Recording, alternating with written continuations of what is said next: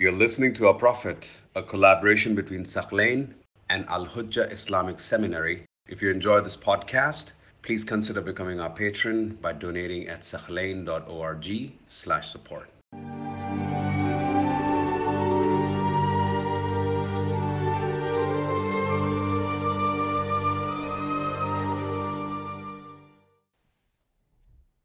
The next major event that happened after the Battle of Ahzab is what is called as the massacre of Banu Qurayza.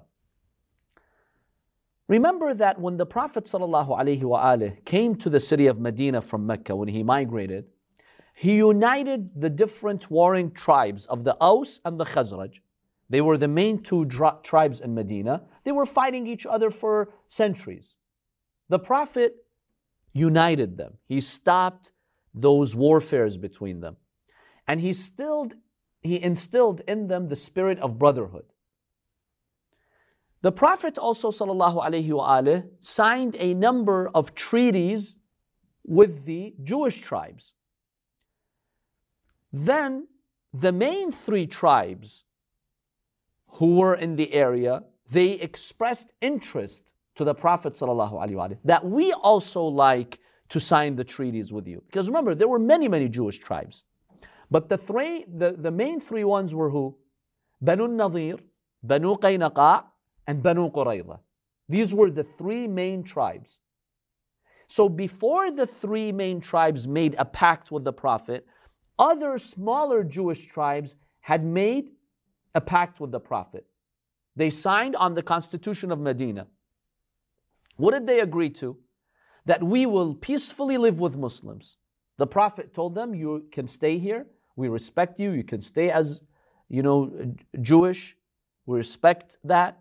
We will not fight you, but you don't fight us. We will not conspire against you. You do not conspire against us. Deal? Deal. They signed. When these small Jewish tribes signed, the other three main Jewish tribes, the big tribes, they came. They told the Prophet, We also would like to make a deal with you. The Prophet said, I welcome that. So they signed. The Prophet asked them, What happens if you break your promises? What happens if you break the treaty? What happens if you commit treason? If you conspire with the enemies against us? What's the penalty? What did the Jews say? They told him, We will sign that if we were to commit treason and betray you, you could kill our men and you are allowed to enslave our women and children. Who said that to the Prophet? The Jews. They willingly came, made an agreement with the Prophet, and they accepted these conditions. The Prophet said, Okay, we have a deal. One of those tribes who signed with the Prophet is Banu Qurayza. They lived in Medina, about two miles away from the masjid of the Prophet. Other Jewish tribes were around Medina. These guys were in the heart of Medina.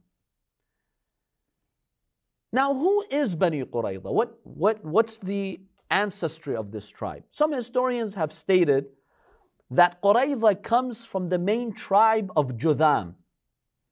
And so they were cousins with Banu Nadir, the other Jews. It has been mentioned that they became Jews during the days of Samuel, the famous Arab poet. He lived at the end of the fifth century, so about a century after the Prophet, before the Prophet We're talking about the days of Jahiliyyah. They became Jews at the time. Then they lived by a mountain called Qurayza. That mountain was called Qurayza. Therefore, the tribe came to be known as Banu Qurayza. Another historical report states that one of their grandfathers, his name was Qurayza, so they're attributed to their grandfather. They were a very important tribe.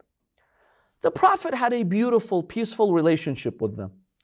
These Jews, they enjoyed the protection of the Muslim community. Now, when the Ahzab, Quraysh, and the other paganistic tribes, when they marched towards Medina, and the Muslims were digging the trench, remember the details of, of that trench?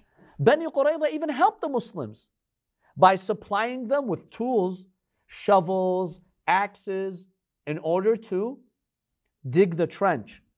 Because that's the agreement they made with the Prophet that if there is an outside enemy, we'll help you guys. We'll defend Muslims. We won't participate in the battle, but at least we'll help you. So initially, initially, they supported the Muslims by giving them some tools.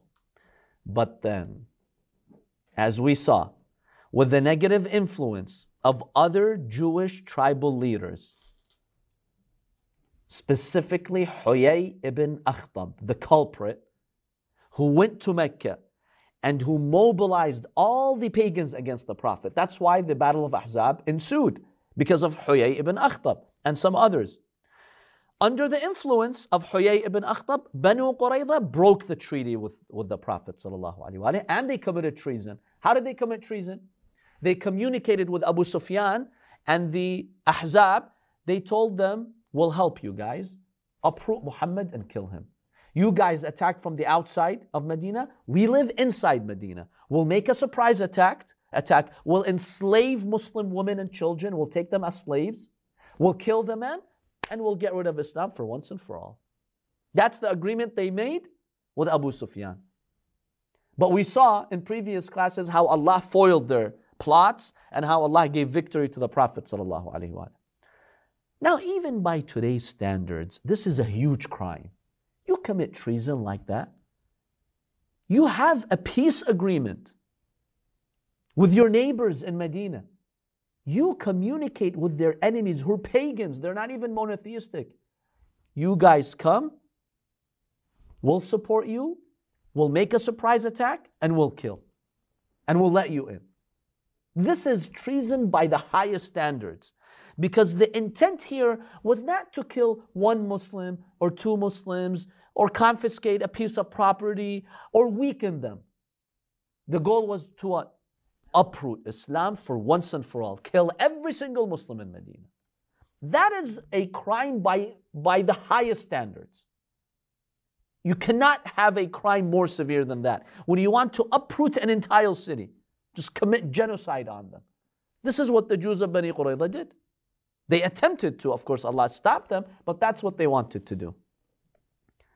And remember, when the constitution was drafted between them and the Prophet, they agreed, they signed. If we commit treason, you're allowed to kill our men, enslave our women and children. They agreed to that. the instigator, Huyay ibn Akhtab. Huyay ibn Akhtab, he came from the tribe of Banu Nadir. They committed treason in the past. The Prophet exiled them. He didn't kill them. So he went to Khaybar, the Jews of Khaybar. From there, he basically mobilized the pagans to come and fight the Prophet. Banu Qurayza, you remember, we saw, they resisted. They're like, no, we have a pact with Muhammad. He convinced them to commit treason. Okay, let's see now what happens here. And the reason I want to go into detail examining what happened with Banu Qurayza, because my dear brothers and sisters, today, when you hear Orientalists talking about Islam or anyone talking about Islam, they consider this as a sore point in the history of Islam. They keep repeating the phrase Muhammad killed 700 Jews, Muhammad killed 900 Jews, Muhammad killed 700 Jews, Islam killed 700 Jews. They keep mentioning this. We really want to understand what happened. How many people got killed? Why they got killed.